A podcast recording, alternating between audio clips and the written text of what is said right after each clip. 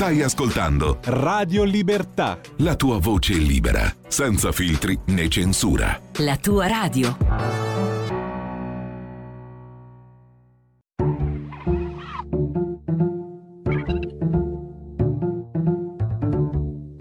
Va ora in onda oltre la pagina.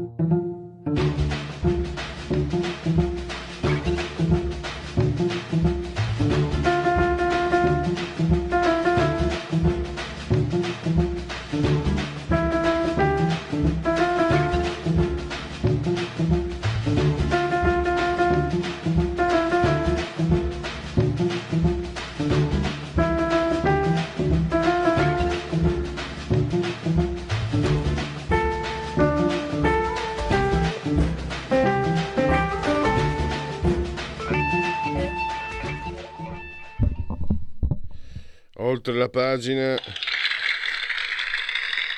con gli applausi per la sigla, vi ricordiamo che eh, questa emittente sta seguendo veramente, forse è unica, anzi senza il forse, che sta seguendo il caso di Andrea Costantino, imprenditore, imprenditore giu- ingiustamente trattenuto negli Emirati Arabi. È iniziato anche, è iniziato anche un, uno sciopero della fame anche a staffetta, poi vi daremo anche gli estremi riferimenti per farvi sentire eh, pres- presso, in questo caso si può dire presso, mi- Ministero eh, degli Esteri, eh, Presidenza della Repubblica e anche naturalmente Palazzo Chigi, Presidenza del Consiglio. Eh, siete simultanei con noi quando sono scoccate le 10.40, noi Giulio Cesare Carnelli, assiso saldamente sul trono di comando di regia tecnica, entrambi sospesi a 8 metri sopra il livello del mare, con temperature che narrano di 24 gradi centigradi sopra lo zero interni, 4,9 esterni, 91% l'umidità, e invece la pressione 1029.8 eh, millibar e ehm, l'abbraccio forte forte signora An- Angela Carmela e Clotilde. Loro ci seguono però ci seguiscono anche ve lo garantisco io. Dal canale 252 252 del digitale televisivo terrestre perché questa è anche una radiovisione. Chi si abbona a Radio Libertà campa oltre cent'anni meditate gente meditate. Poi potete continuare a farvi cullare dall'algido suono digitale della Radio DAB potete anche naturalmente seguirci ovunque voi siate con comodità e agio grazie alle applicazioni dedicate a iOS e Android eh, con smartphone, iPhone e poi smart television eh, e poi ancora Alexa accendi Radio Libertà per parola ve ne saremo riconoscenti iPad, mini iPad eh, le tv le ho già dette e poi siamo sbarcati su Twitch Radio Libertà è tornata anche su YouTube e poi l'ottimo abbondante sito radiolibertà.it e naturalmente la pagina Facebook. Quindi tutto, di tutto quello che c'è non manca nulla. Iniziamo subito con eh, oggi parleremo di, di governo parleremo naturalmente anche di economia e parleremo anche ieri cadeva il eh, trentennale della morte di un grande eh, l'arcimatto eh sì eh, Brera fu Carlo che eh, ha scritto pagine incredibili. Io rimango ancora incollato ero ragazzino. Lui scrisse una commemorazione di Pepin Meazza. eh, paragonandolo ai gatti mi commosse, avevo 15-16 anni, sapete quell'età lì devi essere ometto, non puoi commuoverti. Mi commosse 16, 30, 40, 50, mi commuoverà se, se ci arrivo anche a 90. E adesso andiamo a fare una, una, panoramica su questo governo, come si sta muovendo, secondo un addetto ai lavori esperto come il direttore di Economy, vale a dire Sergio Luciano, che abbiamo in collegamento telefonico. Benvenuto direttore, grazie per essere qui con noi. Buongiorno a tutti, grazie a te. Allora, dunque ecco. tu mi chiedi una panoramica sul governo. Allora io voglio cominciare con una battuta irridente e poi invece vedrete che secondo me a guardare da vicino le cose così da ridere non c'è, perché secondo me qualcosa di utile c'è. Allora, la battuta irridente la fece Gioacchino Rossini, grande compositore del Barbiere di Siviglia, eh, quando un uh, giovane musicista gli, eh, che si fece presentare da un amico importante gli eh, sottopose una partitura, una, una, un suo, una sua creazione. No? Allora Giacchino Rossini guardò e gli disse in questa partitura c'è del bello e c'è del nuovo. Allora il giovanotto tutto contento si inizia a sorridere e, e, e il grande maestro precisò allora, quello che è bello non è nuovo e quello che è nuovo non è bello. Allora, volendo fare la battuta per cominciare male, aggressivamente si può dire di que- questo della manovra Meloni, perché non, non c'è dubbio che abbiamo assistito alla riproposizione con modifiche veramente piccole eh, della, de, dire, dei capisaldi della politica economica lasciata in eredità dal governo Draghi. E questo è ciò che è bello, nel senso che questa, questa politica economica del governo Draghi ha il pregio di essere accettata dall'Unione Europea con cui dobbiamo fare i conti, perché, lo ricordo a chi ci ascolta, non se ne rende conto perché sono tanti cittadini che non lo capiscono, noi come Stato membro dell'Unione eh, monetaria, monetaria, non l'Unione Europea e basta, ma Stato aderente all'euro, abbiamo ceduto un pezzo di sovranità economica all'Europa. Non c'è niente da fare e voi sono usciti da sua stalla, l'abbiamo fatti uscire noi, abbiamo votato affinché uscissero e questo è il risultato, non siamo più del tutto liberi. Siamo liberi di gestire all'interno di una cornice matematica fissata dall'Unione Europea le scelte di fino, di precisione, però quanto possiamo spendere in deficit, quanto possiamo avere di debito, quanto possiamo ehm, giostrare su queste grandi aggregazioni monetarie che il bilancio pubblico esprime, quello non lo possiamo più decidere da soli. Quindi la parte che vediamo al governo Draghi è la parte vincolata, però è una parte che ci fa andare avanti. Poi ci sono alcune iniziative specifiche e secondo me mh, mm, cioè, alcune sono, sono interessanti e sono positive. La più seria, secondo me, è la riforma per il momento prodromica di un'abolizione completa del reddito di cittadinanza. Quello che eh, va fatto e va fatto perché è obbligatorio sul piano morale e sociale è provvedere a un modo diverso che debba avere un nome diverso per non far morire di fame chi proprio non riesce a lavorare, chi proprio non ce la fa. È una specie di invalidità sociale perché vedete c'è sempre stato nel nostro ordinamento repubblicano il concetto di invalidità civile per cui non riesce il cittadino per problemi oggettivi non riesce a, a bastare se stesso e viene sovvenzionato dallo Stato. Però l'invalidità civile di, di, tema, di tipo strettamente medico-sanitario, cioè sono cieco, sono sordo, sono handicappato motorio, no? le persone con gravi disabilità. In questi casi già oggi esiste la pensione di invalidità che permette di sopravvivere certamente senza nessun lusso, però in maniera diciamo così minimamente la dignità minima è coperta. Quello è sempre esistito.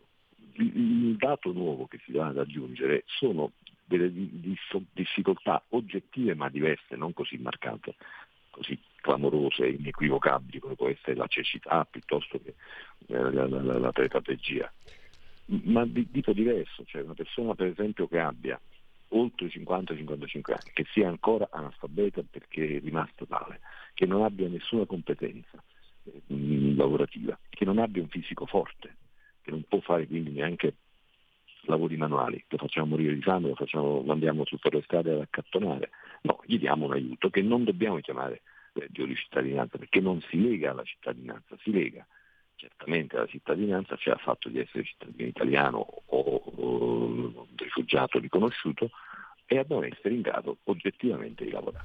Direttore, posso interromperti? Scusami, scusami, ma c'è una cosa che voglio sentirti. Eh, allora, da qualche tempo finalmente sento nei dibattiti pubblici questa domanda. Dico finalmente perché in casa la mia compagna me la faceva da, da un anno cosa facevano? Come facevano a campare quelli che adesso vivono di reddito di cittadinanza?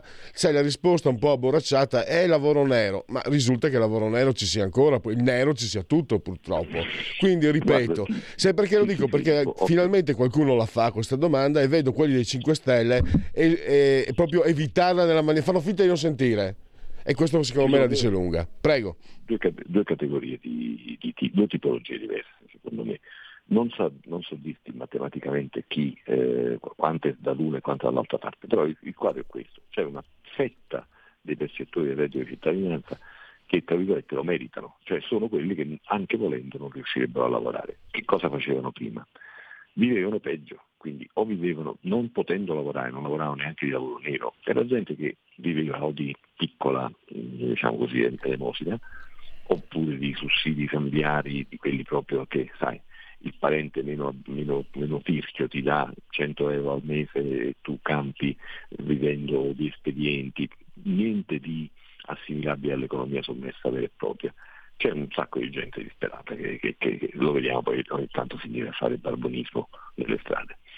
Poi c'è invece una parte di, speculatori. Vi voglio citare a questo riguardo una grande inchiesta del Mattino di Napoli, che non è un giornale eh, forcariolo, no? un giornale di grandi solide tradizioni democratiche, che ha rivelato come nel quartiere di Ponticelli, un quartiere di Napoli, uno dei più eh, densi di titolari del reddito di cittadinanza, hanno fatto un'inchiesta in 10 supermercati, non c'è 10, 10 grandi supermercati di questo quartiere che avrà quasi 100.000 abitanti, un grande quartiere. In questi 10 supermercati, prima del varo del reddito di cittadinanza, ehm, si vendeva tot, la merce c'era un tot di vendite. Questo tot di vendite era pagato in contanti. A proposito, così tocchiamo un altro argomento. Quando, da quando è arrivato il reddito di cittadinanza, le vendite sono rimaste uguali, solo che il grosso è pagato con la testa del reddito di cittadinanza. Che cosa si vuol dire con questa, con questa inchiesta straordinaria? Si vuol dire che in quei quartieri la gran quantità di percettori di reddito di cittadinanza viveva bene anche prima, viveva decorosamente anche prima, perché faceva la spesa quanto la fa dopo.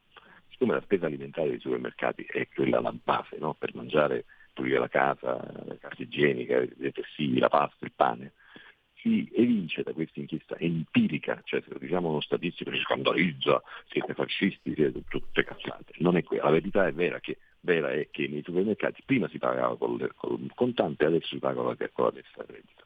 Significa che il contante ci circola ancora e non viene più usato per la spesa primaria, ma viene usato per altre cose. Quindi c'è un aumento di reddito a carico di persone che campavano con l'economia sommessa. Questo è poco ma sicuro. Non è ovunque e non è sempre. Fatto 100, sarebbe bello sapere quanti sono, eh, vivono di questi espedienti furbi e quanti invece sono dei poveracci. Non lo sapremo mai, e sapete perché non lo sapremo mai? Perché in questo paese manca completamente il controllo del territorio.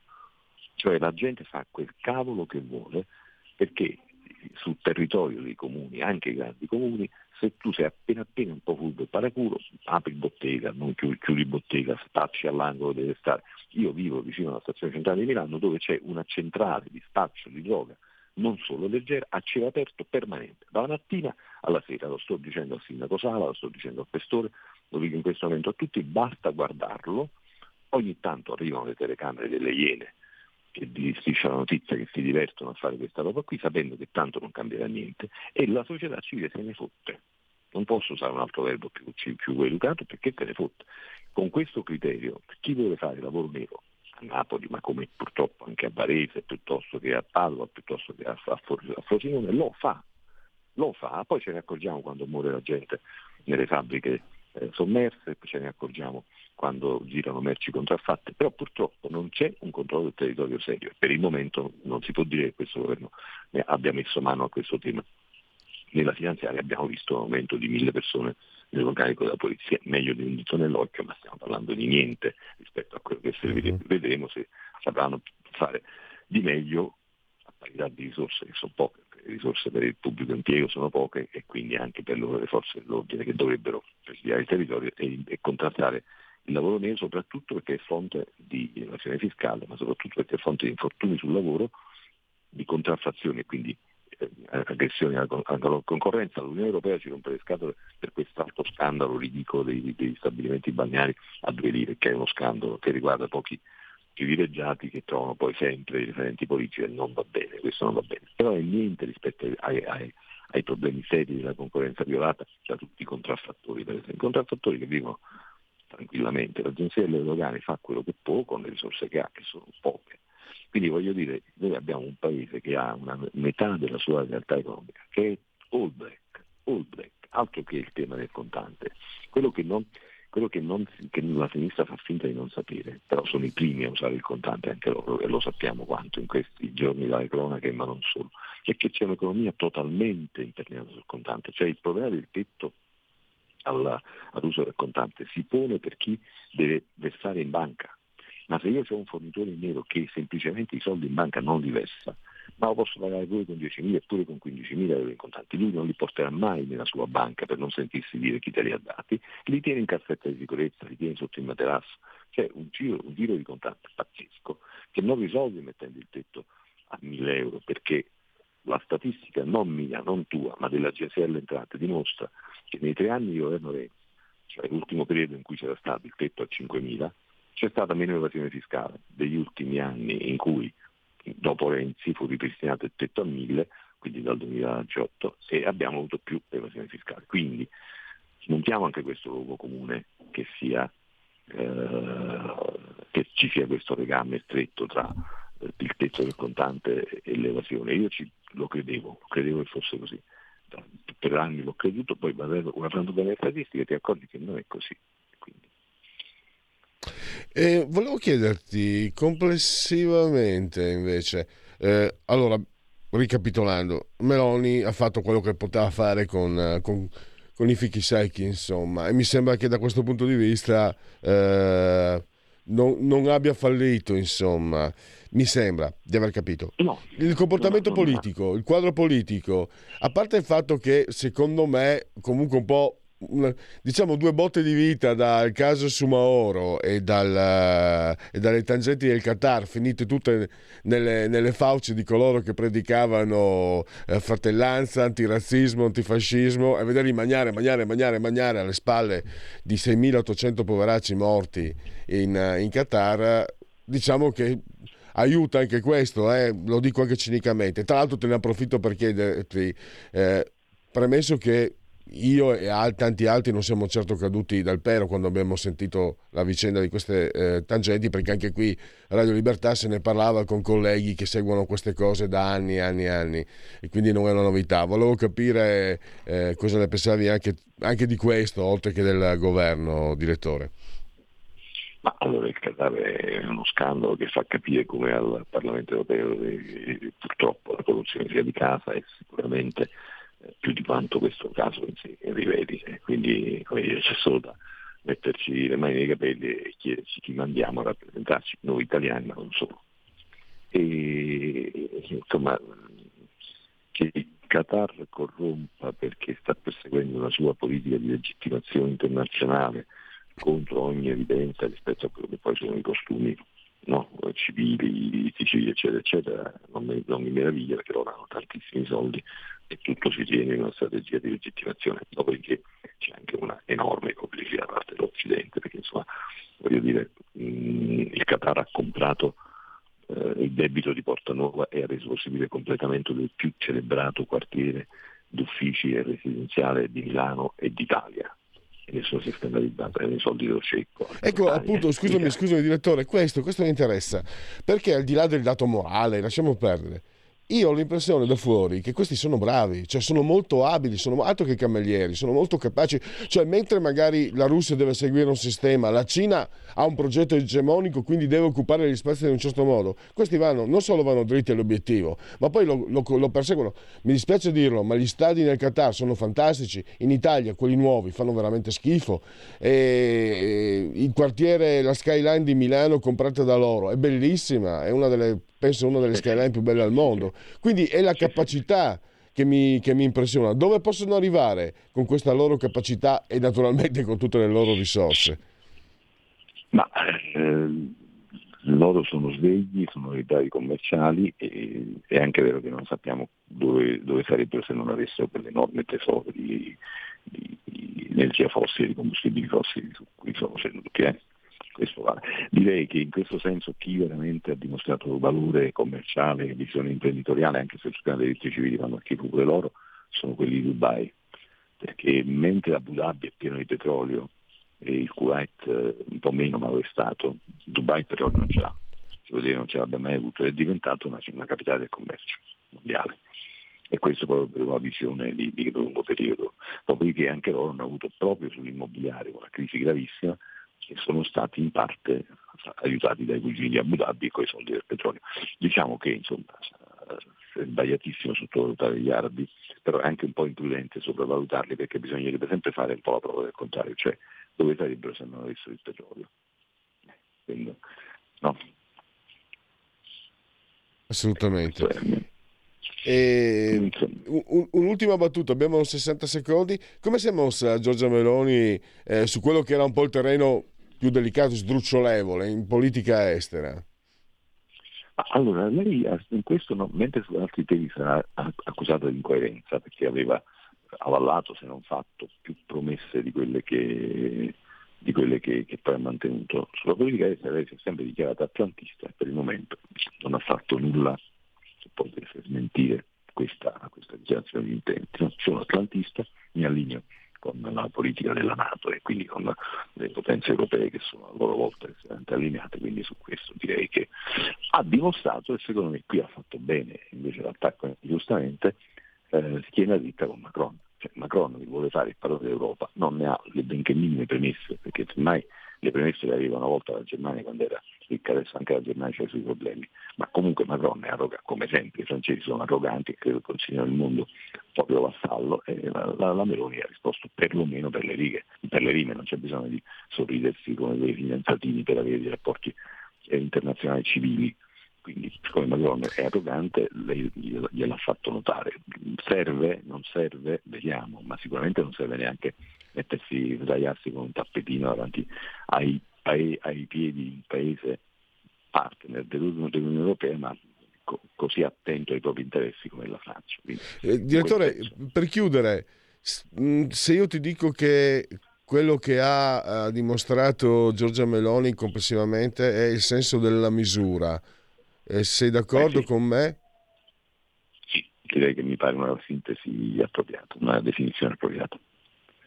E questo ci induce un po' di ottimismo? Ma sì, cioè questo è un governo che ha eh, le premesse per, per, andare avanti e fare delle cose buone. Molto dipende dalla, dallo spirito di squadra che deve prevalere sugli interessi di partito. E siccome se sono bravi, durano cinque anni, gli interessi di partito litigano l'ultimo anno, mi va bene se litigano nel quinto anno, ma nel frattempo lavori. Insomma. Senz'altro, allora io ringrazio ancora Sergio Luciano, direttore di Economy, grazie davvero per essere stato qui con noi grazie e a, a risentirci a presto. A presto, di nuovo. Festa sarà se dentro il nostro cuore lo spirito del Natale terremo vivo con l'amore. Buon Natale! Buone feste da tutto lo staff di Radio Libertà la tua radio.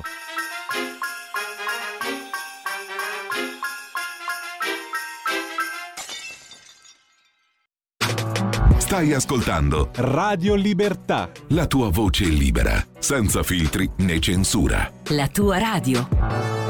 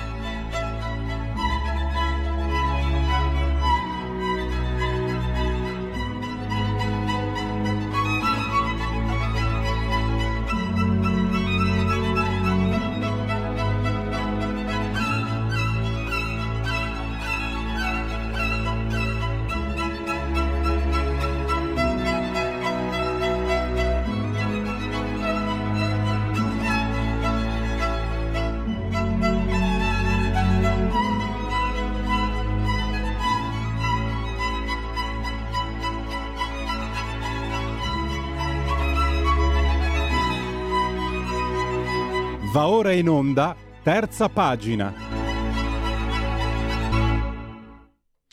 Terza pagina che apre un intervallo puntini di sospensione, parleremo di Juan Breira Fucarlo con l'assessore Stefano Bruno Galli, assessore alla cultura e all'autonomia della regione eh, Lombardia. Ci ha chiesto qualche minuto l'assessore per posizionarsi, quindi passeremo subito a seguire la Lega perché chi ha tempo non aspetti tempo. Attenzione però voglio anticiparvi questo. La tentazione, e sarà così da parte mia, senz'altro, di parlare del, del Giovanni del Gianni Brera eh, letterato, scrittore, narratore, giornalista e anche naturalmente grande aedo dello sport e del calcio, il Folbert come lo chiamava lui. Questo Sava Sandir. Però eh, ci sono delle considerazioni che ha ripreso proprio ieri Stefano Bruno Galli sulle pagine di Libero in occasione del trentennale della morte, la scomparsa di eh, Brera, che fu investito, morì insieme a altre due persone in auto, eh, fu investito da, una, da, un'auto che invase la sua corsia. Pensate che, che, che anche che, mm, che sfortuna anche per noi che, che non uh, possiamo più leggerlo, eh, anche le considerazioni sulla propria terra, perché era eh, uno studioso, un osservatore eh, appassionato della vostra terra, la Lombardia, fatta da popoli, e mh, mm, diceva che la Lombardia probabilmente è la più bella di tutte le regioni, con la terra dei laghi. Io concordo, eh. guardate che è vero, eh. cioè, ci sono posti fantastici che ho visto anche solo in foto al sud che sono paurosi, però ve lo dico io da immigrato. Eh, siete messi bene, siete messi molto bene. Però lui diceva anche un'altra cosa: nove decimi di questa bellezza l'hanno fatta i Lombardi con la loro attitudine a saper lavorare. E eh, eh, se no, mica facevate il Duomo, mica facevate una, tanti soldi, tanta ricchezza, tanta manifattura di, valore, di grande valore. E queste sono... Però diceva anche che i Lombardi, lo diceva lui, voi Lombardi, lui Lombardo diceva siete, tanto è un po' furbo, siete coglioni perché gran parte del resto d'Italia vive sulle spalle dei lombardi, ma se i lombardi se ne lamentano fanno ancora di più la figura degli imbecilli. E questa secondo me è un'immagine, a parte che ci sono arrivato da, da qualche anno, ci sono arrivato anch'io, proprio vale un po' per tutto eh, il settentrione se, tu, se, tu, mantieni gli altri e ti lamenti sei veramente un cretino, sei un coglione come diceva Brera. Guardate che lo, dal punto di vista ontologico eh, è, assu- è, una logica aristotelica. Assolutamente. Eh, questo è Giovanni Brera. Adesso facciamo seguire la Lega e poi ne, par- ne parliamo assolutamente con eh, una, una, persona come, eh, di valore, uno studioso come Stefano Bruno Galli. Allora, segui la Lega che io eh, ero convinto di aver fissato. Facciamo partire la, la sigla intanto, Giulio. Segui la Lega è una trasmissione realizzata in convenzione con La Lega per Salvini Premier. Segui la Lega prima che la Lega seguisca te alla Pellegrina o prima che la Lega segua te alla Marcena. Sono sul sito legaonline.it, scritto legaonline.it. Tante cose si possono fare su e da questo sito. Iscrivervi alla Lega Salvini Premier è facilissimo. Si versano 10 euro vi si può versare anche tramite PayPal, PayPal, PayPal, senza nemmeno che siate iscritti a PayPal, PayPal, PayPal. Poi il codice fiscale, poi gli altri dati richiesti e quindi vi verrà recapitata la magione per eh, via postale la tessera Lega Salvini Premier. Poi quel gesto che io amo, insisto nel definire di autodeterminazione, vale a dire il D43, il, eh, il 2 per 1000 lo, è una scelta libera che non ti costa nulla, è molto facile, eh, lo scrivi nella tua dichiarazione dei redditi, la chiamo scelta di autodeterminazione perché significa eh, far sì che eh, anziché questi soldi restino allo Stato che ne, faccia, che ne fa quello che vuole lui e non sempre eh, coincide con i nostri interessi, anzi direi proprio di no, eh, mentre se scegliete potete appunto sostenere eh, attività che vi siano affini, in questo caso politiche, in questo caso il partito eh, politico, il movimento della Lega, Lega Salvini Premier, D di Domodossola, 4 il voto in matematica, 3 il numero perfetto, D43. E chiudiamo con gli appuntamenti eh, che vedono protagonisti i, gli esponenti della Lega, quindi Andiamo a... Eh, oggi siamo martedì. Abbiamo questa sera, eh, praticamente a mezzanotte, Silvia Sardone sarà a Zona Bianca che è eh, Rete 4 e questo è l'unico appuntamento che, eh, che sento. Vediamo un po'. Ancora, ancora Ulla? Due minuti. Allora vado eh, Giulio sui Sondax. Bravo, giusto. Segui la Lega è una trasmissione realizzata in convenzione con La Lega per Salvini Premier.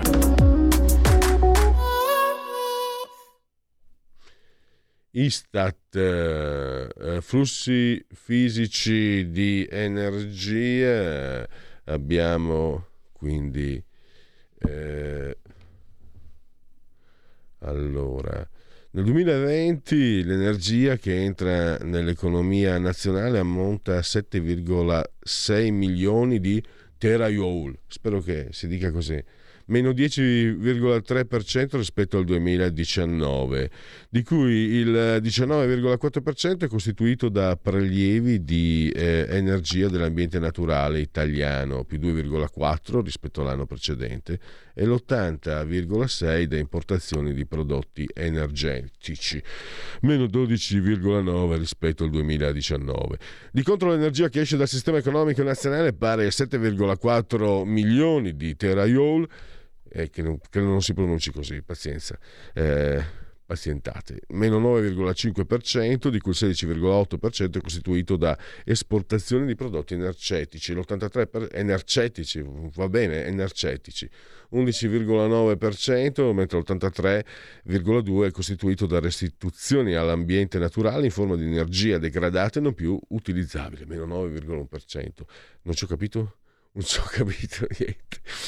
E poi abbiamo la fecondità, eccolo, andiamo su, su dati che sono un po' più, eh, inter- più facilmente interpretabili eh, da un ignorantone come me. Record negativo per... cioè non sono un ignorantone, si, si esagera, però quando si entra in termini tecnici, scientifici, eh beh sì, ammetto.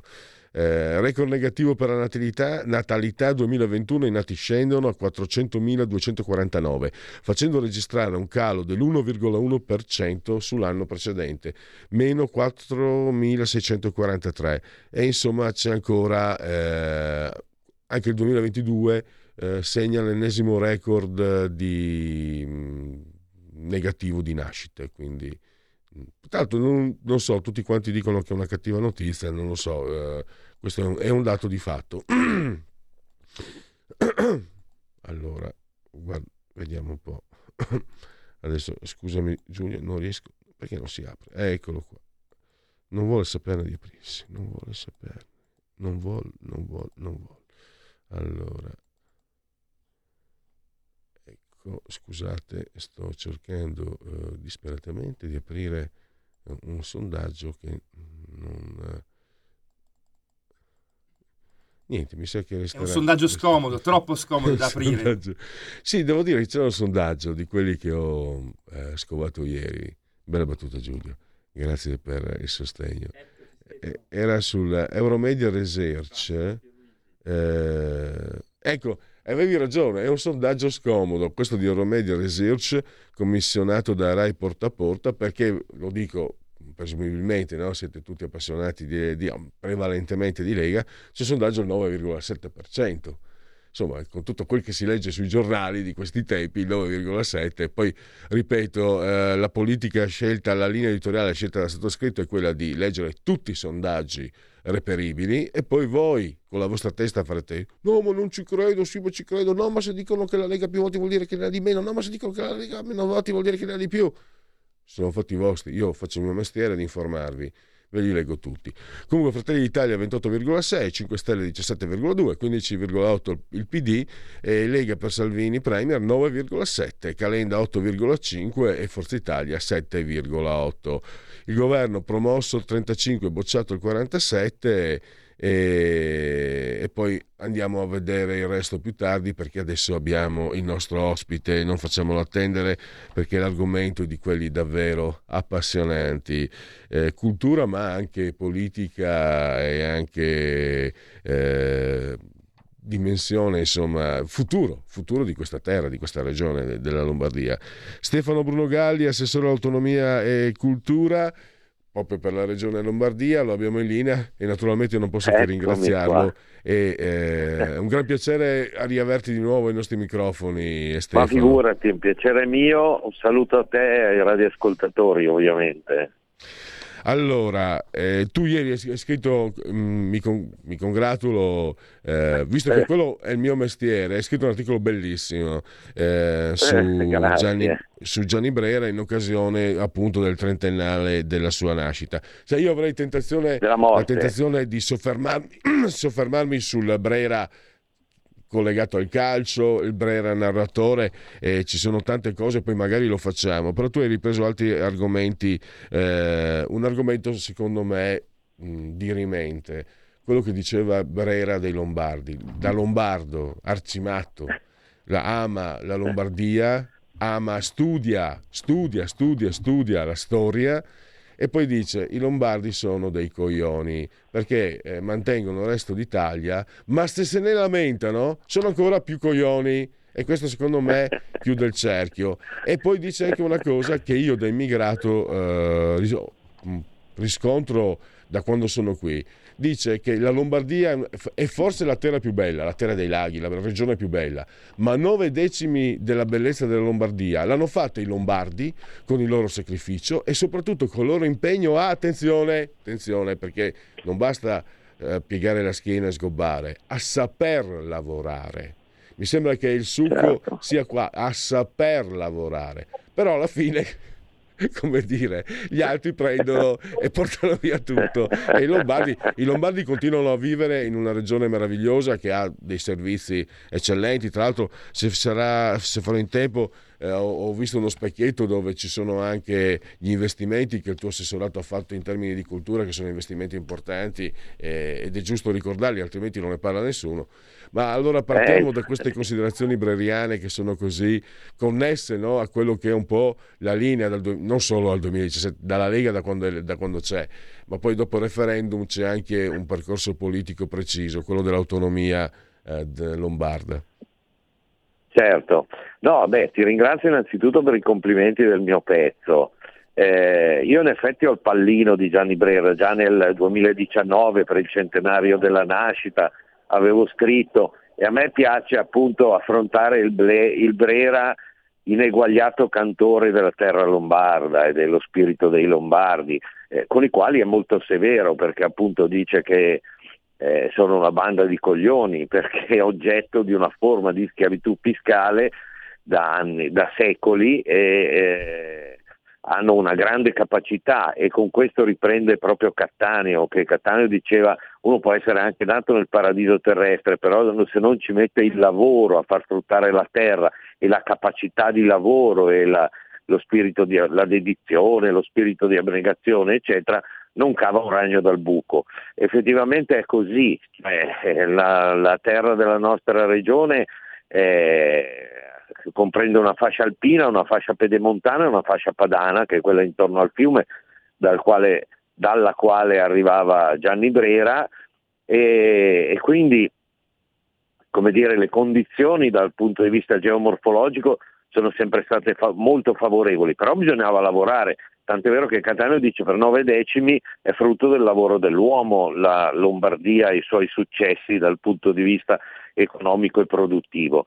Brera riprende questo concetto che secondo me è tuttora valido e, eh, e appunto lo, lo, lo, rilancia dicendo eh, ammirate i lombardi che sono una grande stirpe, una grande, un grande modello di civiltà proprio dal punto di vista della dedizione al lavoro, del, della capacità di lavoro, come dicevi tu, eh, perché bisogna saper lavorare, ecco, non basta lavorare e finir, è finita lì.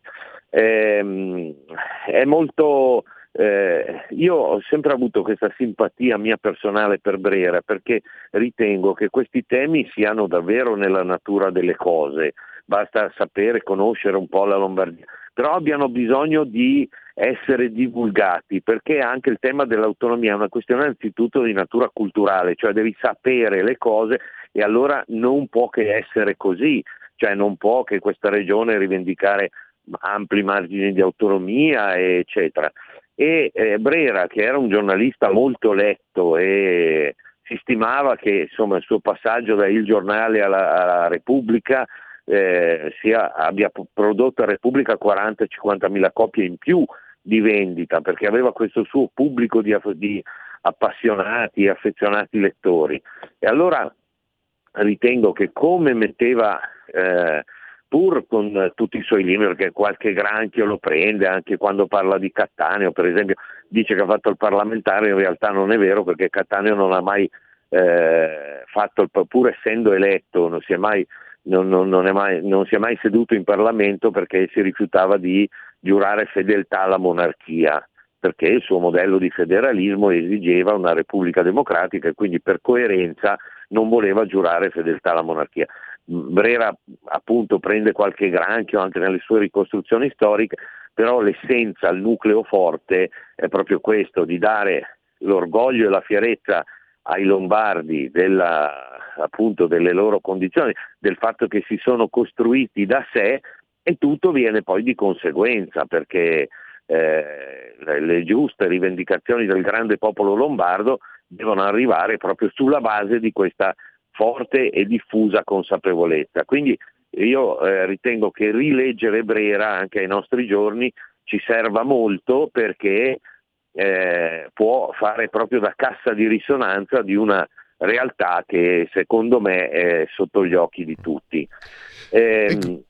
Volevo, scusa, ti interrompo, eh, due cose. Primo, testimonianza da immigrato, quello che intende Brera no? sull'intervento sul territorio, molto molto terra a terra, neanche tanto terra a terra. Io da immigrato vedo, e qui sono qui vicino, il Parco Nord. Il Parco Nord dimostra sì. quello che è la cultura, il progetto, cioè il lombardo parte il saper lavorare come conseguenza anche di un progetto preciso. Il Veneto ha un verde, adesso i capannoni hanno per carità, però il verde della campagna veneta è, è celebrato anche da pittori, eccetera. Ma sembra quasi che il mm-hmm. Veneto si affidi a un senso dell'armonia. Il Lombardo invece c'è un progetto preciso e vuole che la natura esca come di... anche il Parco Nord è fatto come lo vogliono i lombardi. Tu vai nel Parco Nord, ti metti lì, e stai alla grande, ti sembra di essere a New York perché sullo sfondo vedi i palazzi e poi tutto il verde intorno. Questo secondo me, mi permetto, eh, non è, è cioè, tanto un no, complimento, no. Oh, oh, assolutamente, ma c'è questa, questo punto. Nel momento in cui i lombardi, dice Brera, si lamentano di essere, tra virgolette, sfruttati, sono ridicoli Secondo me quella è la chiave, cioè lamentarsi sì. di, non ave- di, non avere diciamo, l'autonomia, no? traduco con termini, oggi, di, con termini attuali, lamentarsi di non avere l'autonomia è da imbecilli, direbbe credo Brera, perché penso che poi il non scritto, il non detto sia l'autonomia te la prendi, non è che ti lamenti perché non ce l'hai, perché se tu lombardo lavori e sei bravo a lavorare, devi essere bravo anche a prenderti gli spazi che ti sono dovuti in termini di potere politico, in termini di controllo politico di quello che è la tua comunità. Credo che volesse dire questo, no? fondamentalmente. Sì, sì, sì. E tant'è vero che fa anche una riflessione molto giusta e molto corretta che la Lombardia, proprio per questa sua eh, fortissima vocazione alle attività produttive, non si è mai dedicata alle, alle attività, come dire, immateriali come la politica, per cui non ha mai prodotto grandi statisti, non ha mai eh, avuto dei grandi statisti, uomini di Stato che hanno governato per anni e anni, eh, salvo Craxi che a un certo punto Brera dice veniva da Milano, eccetera, però eh, proprio per questa ragione, perché dedicarsi alle attività economico-produttive li ha indotti a trascurare, a dare una delega in bianco al sistema politico per poi risvegliarsi alla uh, fine degli anni 80, primi anni 90, rendendosi conto per, uh, per effetto di una, sor- di una, specie di terapia shock che eh, il sistema politico non li aveva né tutelati né rappresentati in sede romana e dunque di qui il grande successo l'esplosione della Lega nei primi anni 90, proprio per questa consapevolezza. Poi mm, dobbiamo anche considerare l'abbattimento degli steccati ideologici con la caduta del muro di Berlino e tutta una serie di cose, però il, eh, la terapia shock è stata quella proprio di risvegliarsi fine degli anni Ottanta quando esplode il debito pubblico per dire cazzo noi abbiamo dato, scusate, noi abbiamo dato una delega in bianco al sistema politico che non ci ha né tutelato né rappresentato e di qui l'esigenza di un partito territoriale come appunto la Lega. E poi fammi andare a quello, alla mia passione anche per il Brera che scrive. Secondo me, eh. qui stiamo parlando di un uomo che forse aveva un cuore ancora più grande del suo cervello. Perché io, guarda, lo dicevo agli ascoltatori, eh, Assessore, quando ero ragazzino leggo queste righe e mi sono commosso. Ma sei da ragazzino maschio, eh, eh, eh me la tengo per me, no? Poi le ho lette nel corso della vita e continuano ad avere la stessa, la stessa forza. Presa. L'articolo eh. in memoria della morte di Pepin Meazza, che per lui è il più grande giocatore italiano eh. di sempre. Questa frase, se n'è andato in silenzio, vergognoso di morire come si dice dei gatti, alla cui specie sorniona apparteneva. Eh, certo non serve commentare. Cioè, eh, no, eh, no, mi non interessa... serve commentare, c'è è, un aneddoto dietro questo articolo. C'è un aneddoto perché lui aveva firmato l'inizio della collaborazione con il giornale di Montanelli a mm. cominciare appunto dal eh, gennaio del eh, 1980 se non vado errato e Meazza muore alla fine del 79, Montanelli mm. gli dice anche se fuori contratto però devi farmi il pezzo, per cui questo pezzo è stato pubblicato sul giornale, le Mail Folber, cioè il football, e, e, insomma è un articolo di quelli che sono passati alla storia di Gianni Brera, ecco anche per la frase che hai letto tu. Io volevo anche raccontarti un altro aneddoto. Lui aveva la casa a Busigio Parini, no?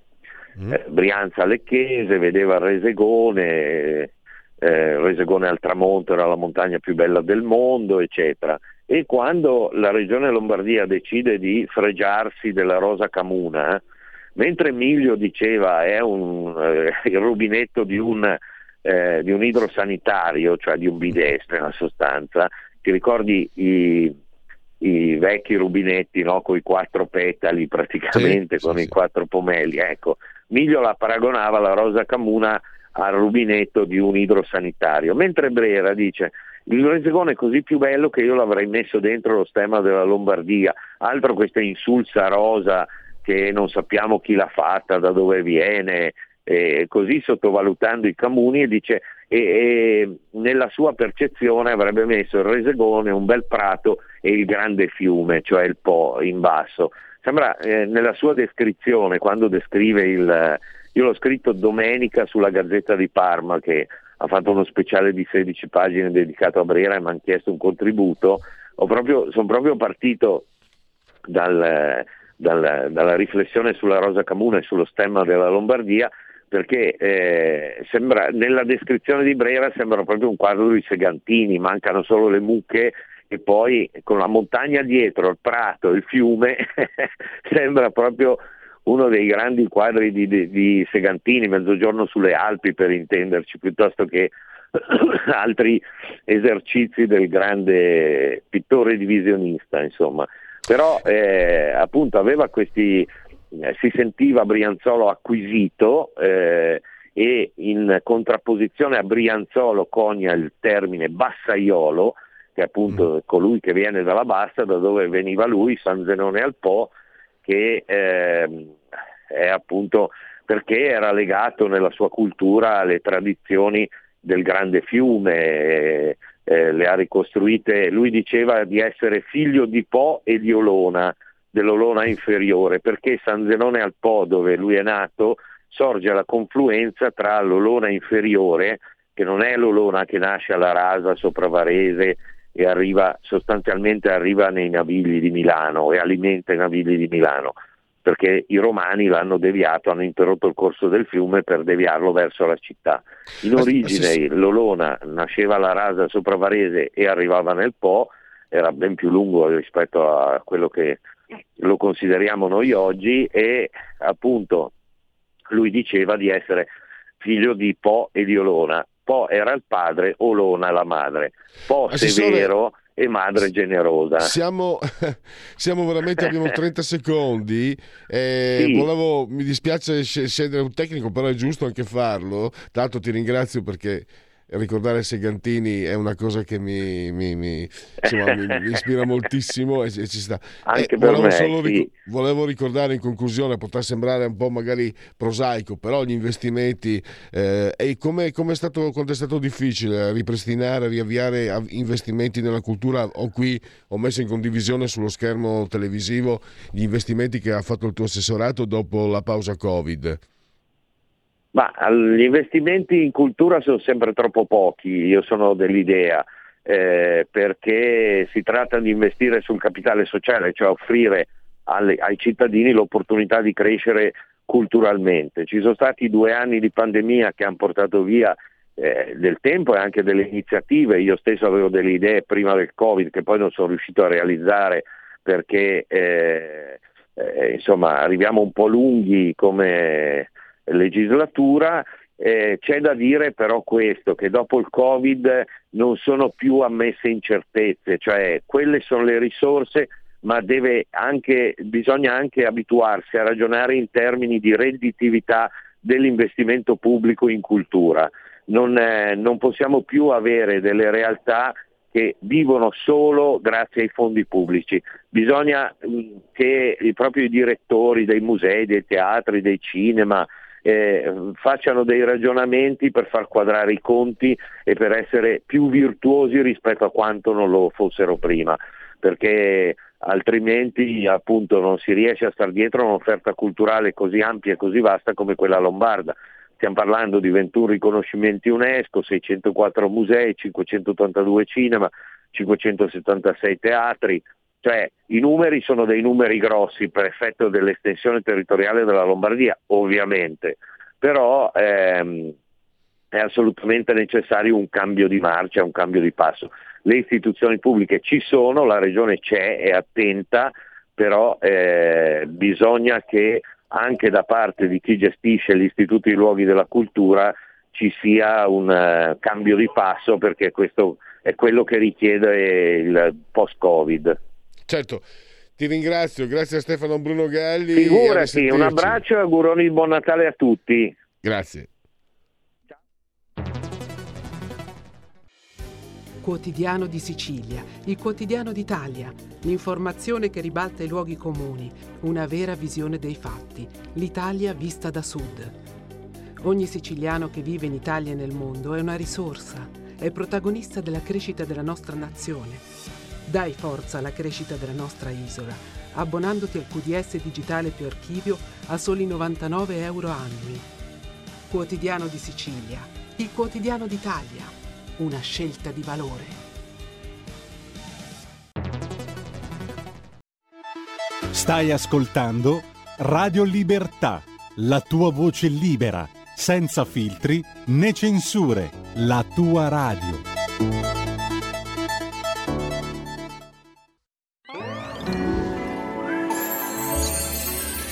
Buon Natale a tutti voi! Buon Natale a tutti! Ciao, buon Natale! Buon Natale! Buon Crismucca a tutti! Grazie! È Natale, eh? Buon Natale a tutti! Buon Natale! Buon Natale! Buon Natale! È un regalo di Natale! Buon Natale! Buon Natale, Vanessa! Buon anno, signori! Buon Natale! Oh. Buon Natale, Orso! Buon Natale! Buone feste da tutto lo staff di Radio Libertà, la tua radio. E riprendiamo con uh, un tema uh, strettamente economico, si dibatte molto del MES, uh, si dibatte molto anche se non era un fulmine al ciel sereno dell'innalzamento dei tassi da parte della BCE 50 punti base che quindi ha comportato, ho letto, una stretta sui depositi del 2% e sui rifinanziamenti del 2,5%. E poi sullo sfondo c'è la pronuncia quella che è, scusatemi, quantitative tightening, cioè la BCE non compra più i eh, titoli di Stato, per dire, per dire in sintesi. Insomma, un quadro non semplice, no? e lo analizziamo, anzi eh, uso la prima persona plurale ma tocca a lui e lui l'ha detto ai lavori, Andrea Ropa che abbiamo in collegamento eh, Skype, Andrea Ropa di QN che ritorna ai nostri microfoni, che saluto e ringrazio davvero per la sua consueta disponibilità. Benvenuto Andrea. Buongiorno, grazie a voi, grazie a voi per l'invito. Allora, eh, cosa succede adesso con uh, questo innalzamento dei tassi e con questo quantitative easing che dovrebbe insomma in primavera, uh, già come anzi comincia mi sembra già da, da uh, inizio anno, poi i mercati, in, le aste riprendono a gennaio, quindi c'è anche come dire un po' di, di, di, di mh, mm, non dico timori da quel che ho letto, però insomma è anche lì è un capitolo da capire, visto il quadro generale, cosa può succedere. Insomma, ci sono molte cose eh, che, stanno, che, sono successe, che stanno al di là di quelle che sappiamo e che, che, di cui parla la cronaca, le crisi, eccetera. Però ci sono proprio eh, dei cambiamenti, mi sembra, non dico strutturali, ma profondi nel, nell'indirizzo dell'economia eh, comunitaria e non solo. Cosa, cosa ne pensi? Più i timori o, o, o, ci sono magari invece delle opportunità che non vengono ancora valorizzate secondo te? Sì, ehm, quello che è indubbio è che è cambiato il, il, lo scenario, è cambiato totalmente lo scenario congiunturale europeo.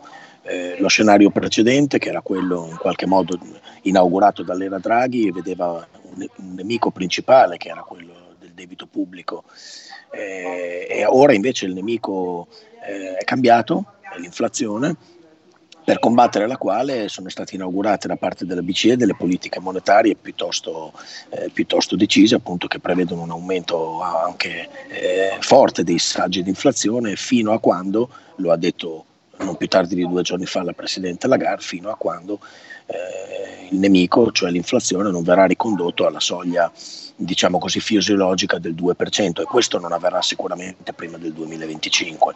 Cosa significa? Significa che da qua al 2025 dovremo prepararci ad avere una, una politica monetaria interventista da parte della, della BCE, quindi un, un aumento, un aumento eh, costante dei saggi di interesse fino a quando l'inflazione non verrà riportata sotto controllo. Ora il nemico è quello eh, l'aria che tira è, di, è, diversa rispetto ai tempi del whatever it takes di, di, di Mario Draghi. Eh, il, contesto eh, congiunturale del continente è totalmente diverso e quindi la politica monetaria della BCE è, è, è, impostata su valori totalmente diversi. Anche il board stesso della BCE, che ai tempi di Mario Draghi eh, era composto da, da, da, da banchieri che erano meno monetaristi da questo punto di vista rispetto a quelli che ci sono adesso. Il, il board si è nel frattempo rinnovato, è cambiata la presidenza, è cambiata l'aria, è cambiata la congiuntura e quindi cambia evidentemente anche la politica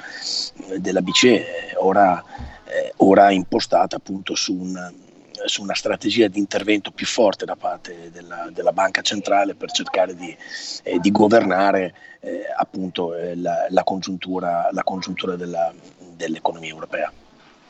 Io ho letto, questo l'ho letto, diciamo quelli che non sono amici di questo governo, ma provo a fidarmi, attenzione, ma anche un po' Giorgetti l'aveva un po' fatto capire. Eh, I soldi per la copertura della manovra ci sono fino a marzo, dopo ci sarà bisogno di, di sostegno, anche di aiuto da parte dell'Europa. È corretta questa versione, questa visione?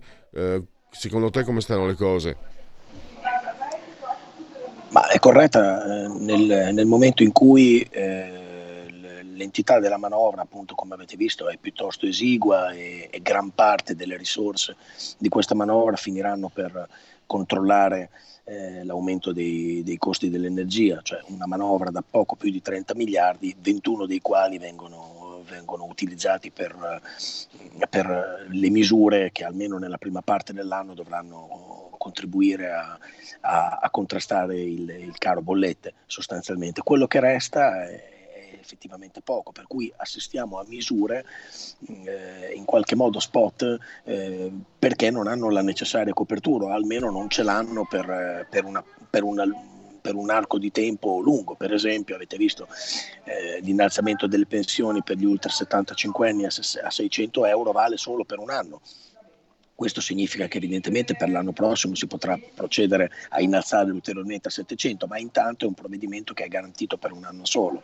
È chiaro che eh, stante eh, una, una, limitatezza eh, evidente delle risorse a disposizione di questa manovra, si viaggia eh, per, per, spot o comunque per provvedimenti non particolarmente impegnativi da questo punto di vista che hanno un respiro Ehm, che prevedono poi un intervento successivo nel corso del 2023 che sarà inevitabile e che secondo me andrà fatto prima dell'estate sicuramente, fra la tarda primavera e l'estate ci sarà un nuovo intervento per aggiustare il tiro di una manovra che non ha misure sufficienti per poter influire, per poter incidere in maniera, eh, in maniera sostanziale come come era stato promesso in campagna elettorale, ma evidentemente le, le misure sono limitate, le, la coperta è corta. Mi interessa, eh, Andrea, eh, una tua opinione sul MES. Guarda, da io sto imparando grazie a voi, no? grazie a queste interviste, eh, perché periodicamente insomma, faccio quasi ogni giorno economia quindi ero molto eh, carente e credo che in realtà sarebbe meglio invece imparare un po' perché sono meccanismi che ci riguardano direttamente ma sono anche meccanismi che hanno una linea di pensiero oserei dire vado al dunque il MES mi sono fatto l'idea che sia una questione prima di tutto politica perché ho letto alcune osservazioni attenzione il MES in realtà è uno strumento che è al di fuori del bilancio eh, dell'Europa e che permette ad alcuni stati di, come dire, tenere in, pugno, tenere in pugno altri, come è successo per esempio con la Grecia. Come si tentò di fare, sempre sto quello che ho letto, come si tentò di fare con uh, la, la, stessa Italia, che però avendo un'economia di una certa vastità, di una certa portata, uh, seppe resistere nel 2011. E anche il fatto che si dica l'Italia è l'ultimo, è l'ultimo paese è vero fino a un certo punto perché la Grecia, la Corte Costituzionale, ha bocciato il ricorso di alcuni deputati liberali che non volevano il MES perché appunto dicevano eh, che la Germania avrebbe perso troppo in termini di sovranità. Comunque ancora mi sembra che la Germania non lo abbia ancora approvato, non fosse così, non fosse automatico. E quindi qualcuno dice se l'Italia eh, visto che ehm, i termini del patto di stabilità non, verranno, non si ritorna all'austerity perché non lo vuole neanche la Francia, l'Italia potrebbe essere un paese che si fa un po' portavoce, capofila di un cambiamento di rotta dal punto di vista eh, politico e eh, magari potrebbe eh, lavorare per riportare il MES all'interno del bilancio europeo. E poi sento Patelli, Patuelli dell'ABI dire ma guardate, il MES conviene prenderlo sperando di non doverlo usare. Allora dico, ok, tu sei un tecnico e dici quello che, che, conviene a te, ma io come cittadino sentir dire, beh, prendiamolo, poi speriamo di non doverlo usare, è una cosa che mi, non mi tanto, che non mi convince tantissimo. Ecco, fa- oh, scusa, eh, ho dovuto eh, farla un po' lunga, ma è, è, un argomento molto, molto grosso, molto cospicuo quello del MES. Prego. Guarda, guarda, al di là dei distinguo greco e tedesco, che eh, sì, effettivamente per quello che riguarda la Grecia e la Germania ancora formalmente il provvedimento non è stato adottato.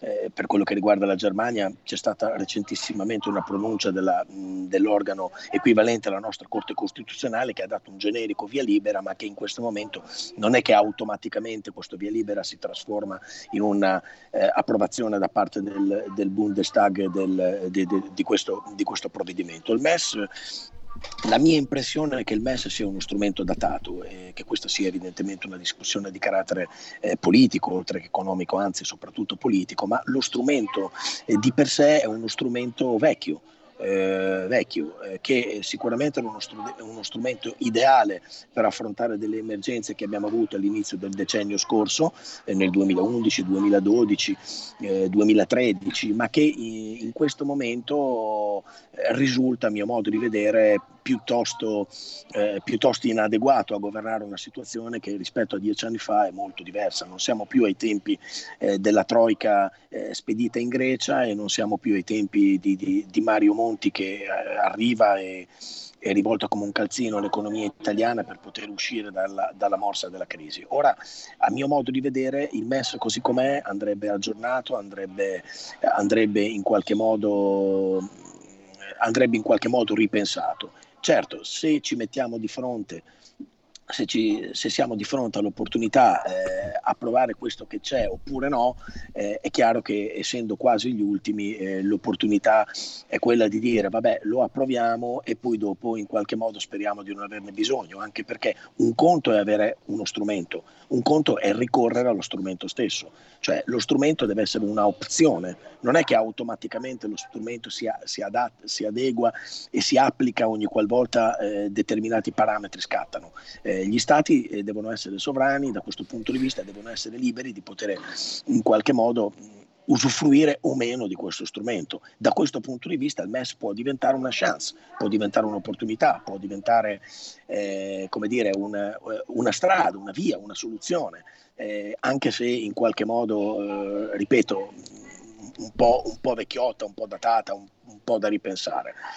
Quindi dobbiamo prima di tutto eh, tenere separato la presenza dello strumento, il fatto che ci sia, dall'opportunità di ricorrere a questo strumento. Questa è la cosa fondamentale.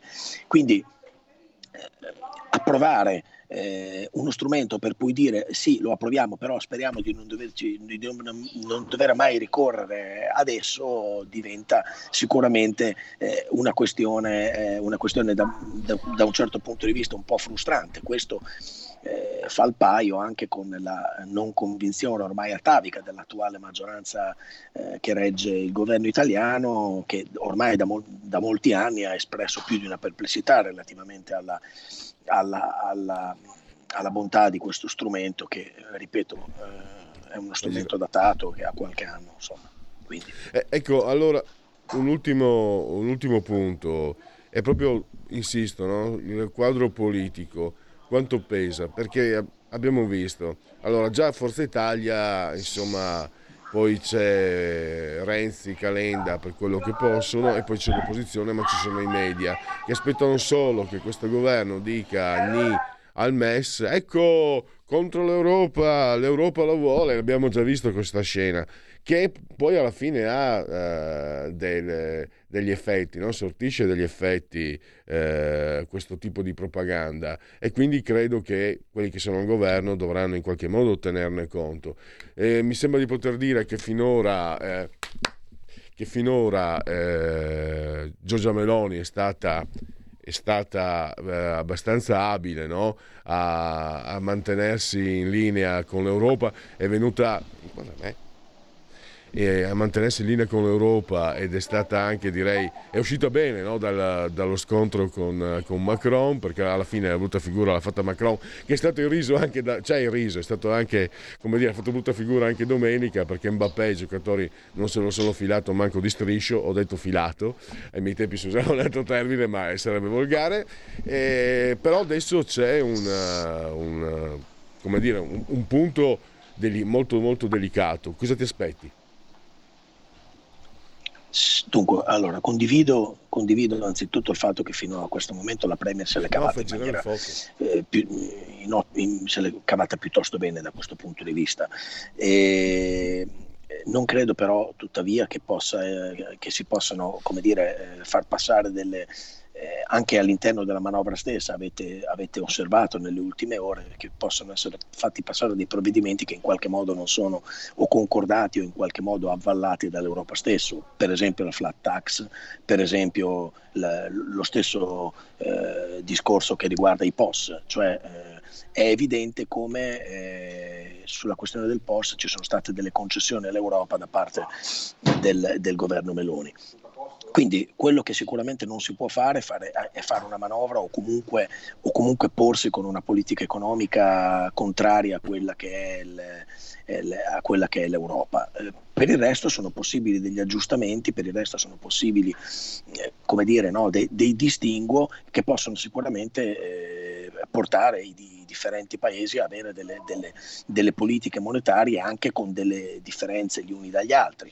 Eh, da questo punto di vista appunto trovo che eh, la politica economica del governo finora mi pare che lo stesso ministro Giorgetti e poi evidentemente il Premier sopra di lei, sopra di lui, eh, stiano in maniera abbastanza abile barcamenandosi fra una situazione in cui ci sono pochi soldi e in Europa in cui per via evidentemente del PNR, cioè loro hanno in mano lo strumento del PNR e ci dicono attenzione perché se fate certe cose oppure se non ne fate altre noi abbiamo sempre eh, i soldi del, del, PNR nelle nostre mani, quindi prima di poterveli erogare in qualche modo eh, possiamo esercitare una forma di pressione nei vostri confronti, quindi bisogna stare...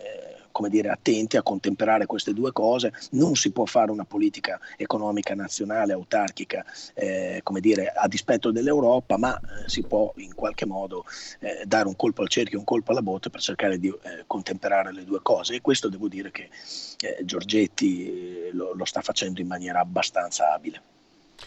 Benissimo, allora eh, io chiudo, abbiamo esaurito lo spazio. Andrea Ropa di QN è stato come sempre molto chiaro e molto eh, anche disponibile. Io ti ringrazio davvero Andrea, a risentirci a presto. Grazie a voi, a presto. E adesso proseguiamo con eh, Togli la condivisione e eh, proseguiamo con eh, i sondaggi. Allora, prima ne avevo iniziato uno, vediamo se riesco a finire. Ah, ecco, bravo, stavolta ha fatto il bravo. Eh, e fanno quello che vogliono loro. Eh. Dunque, eh, avevamo visto, ricordo ancora, dai sotto Natale, Lega andata al 9% da questo sondaggio eh, Euromedia Research porta a porta, quindi, o Euromedia Research, Euromedia alla latina. Mm, 9,7 così ormai almeno eh, per un attimo insomma, tiriamo il fiato perché c'è un'ondata di, di, di, di, di pallarmale, di pesantezza nei confronti della Lega. Insomma, cosa vi abbiamo fatto di male?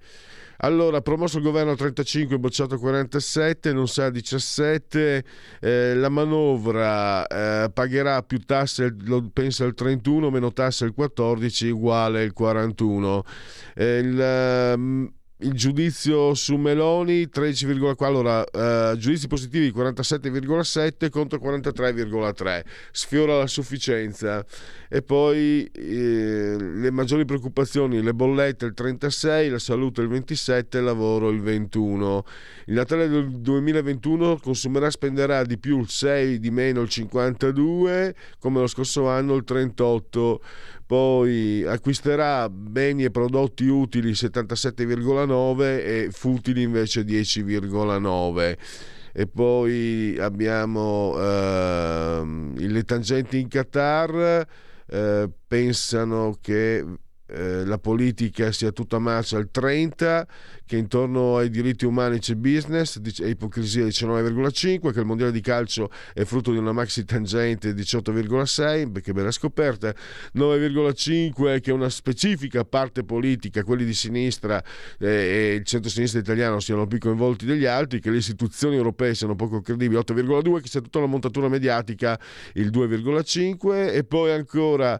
eh, il punto dell'iceberg, questa corruzione del Qatargate, sì 75,6 9,6, no il 9,4 e poi ancora la terza dose l'ho già fatta all'11,7, la quarta dose l'ho già fatta all'11,7 la farò al 27 quindi 38,9 no 37,5 indeciso 33 li farà il vaccino antinfluenzale 21 sì l'ho fatto 21, eh, 9 lo farò quindi 31 l'hanno fatto lo faranno 58,7 no e il 10 eh, indeciso e poi sono soddisfatto del mio medico 30,7, non mi posso lamentare 23,3, mi mette in contatto solo per telefono via email 36,3, non lo trovo mai 9,7. Lunghissimo questo sondaggio e allora vediamo se questo invece è più agile, più veloce, se si apre prima di tutto perché magari... Eh, eh, niente, eh, mi fanno i dispetti. Il sondaggio BD Media, committente Torcia. Mamma mia. Allora, Fratelli d'Italia 29,1, 5 Stelle 17,2, PD 16,5, Lega 8,2, Calenda 8,1, Forza Italia 7. Fiducia in Meloni, eh, molto abbastanza 42, poca per nulla eh, 48, non sa il 10. Per il PD chi preferirebbe come segretario Bonaccini 57, Schlein 39, De Micheli 2, Ricci eh, che non so chi sia, mi dispiace eh, per lui, neanche lui sa chi sono io, quindi siamo pari. 2% è Forza Magica Elli, Forza Magica Elli, voglio la Schlein al posto di Berlinguer. La, io la voglio, eh.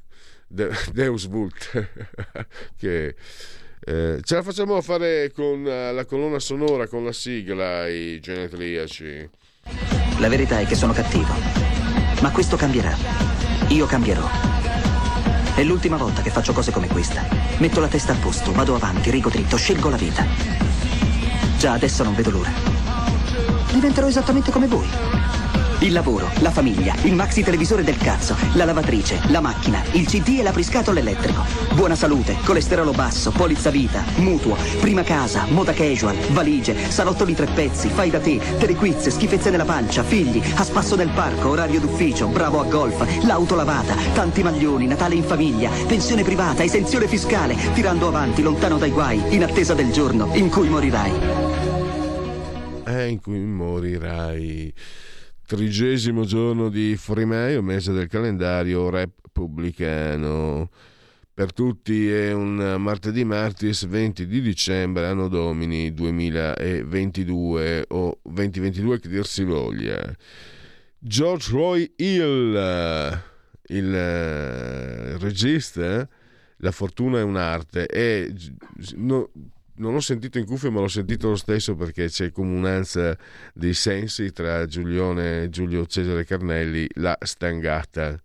Pensa, la settimana scorsa con Emanuele Barison, il disegnatore di fumetti, si parlava delle locandine dei film, quelle di Pasolini che sono in mostra uh, in Friuli, e dicevo proprio, mi ricordo proprio, era un ricordo indelebile dell'infanzia. Uh, tutte le domeniche andavamo, quando purtroppo andati, sono andato a abitare a Pordenone, che non è il massimo, andavo però la domenica andavo a mangiare da mie, dai miei nonni, da mia nonna a San Vito Telementi. Mio papà passava, ehm, facevano un percorso diverso al ritorno e passavamo davanti a un cinema di un piccolo comune che si chiama Fiume Veneto e per mesi, mesi, mesi, mesi è stato in cartellone La Stangata e, ed era naturalmente, sai, erano di solito cosa usavano? Tempere, eh, i cartelloni ed era bellissimo e mi è rimasto proprio vabbè comunque che il film era fantastico eh, non scherziamo. Infatti ebbe un Oscar eh, per quel film lì. Vel- Veleno Benito Lorenzi lo chiamò così la mamma per i dispetti che faceva in casa giocatore dell'Inter Marisa Boniperti, lo prendeva sempre lui, eh, prendeva sempre in giro Boniperti, lo chiamava Marisa per i ricci, però pare che i due comunque fossero in realtà poi fossero anche amici. Giampiero Albertini da Muggiò, gli incontentabili. Eh, certe volte penso che avrebbe avuto lui la faccia da Tex Wheeler. Piero Bassetti, che è stato il primo presidente della regione Lombardia, che è un rampollo dell'omonima azienda. Lorenzo Bigatti, non c'è più da tanti anni, ma eh, per molti di noi comunque eh, ha un ricordo indelebile nella nostra memoria perché era spesso in televisione ed era anche simpatico, era eh, bravo, faceva un po' di tutto. Renzo Palmer. Guido De Maria, fumetti in tv. Law and Order, il produttore di Wolf, non aveva l'età, la scaligera Gigliora Cinquetti, de sinistra si è candidato con Prodi, lo sapete? Quindi non aveva l'età ma non aveva neanche la coscienza politica giusta. Giancarlo Blangiardo, eh, professore ordinario di demografia e direttore dell'Istat da Arona, è nativo di Arona. Jenny Agurcher, La fuga di Logan, un lupo manaro americano a Londra. Ring My Bell e, e, e Anita Ward. Chiara Francini, la bella brava Chiara Francini, i libri fanno male quando li tiri, non quando li sfogli.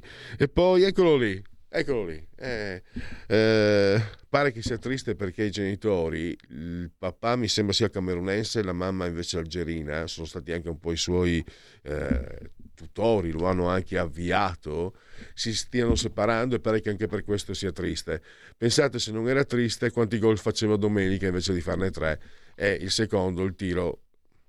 Dicevo a te, no Giulio, sembra quasi tu che sei appassionato di tennis, sembrava il, il gol di Mappes, quello che ha fatto due rigori, quello su azione, sembrava quasi un passante del tennis. Ha usato la, la, la gamba sinistra come se fosse una, una racchetta da tennis. Fantastico. Kylian Mbappé Uh, la vita comunque gli sorride ed è già campione del mondo comunque e ha, e voglia di quante cose vincerà e poi è simpatico oltre che bravo abbiamo chiuso ringrazio Giulio Cesare Carnelli sia sul di comando in regia tecnica. Ringrazio voi per aver scelto ancora oggi Radio Libertà. Buon proseguimento a todos.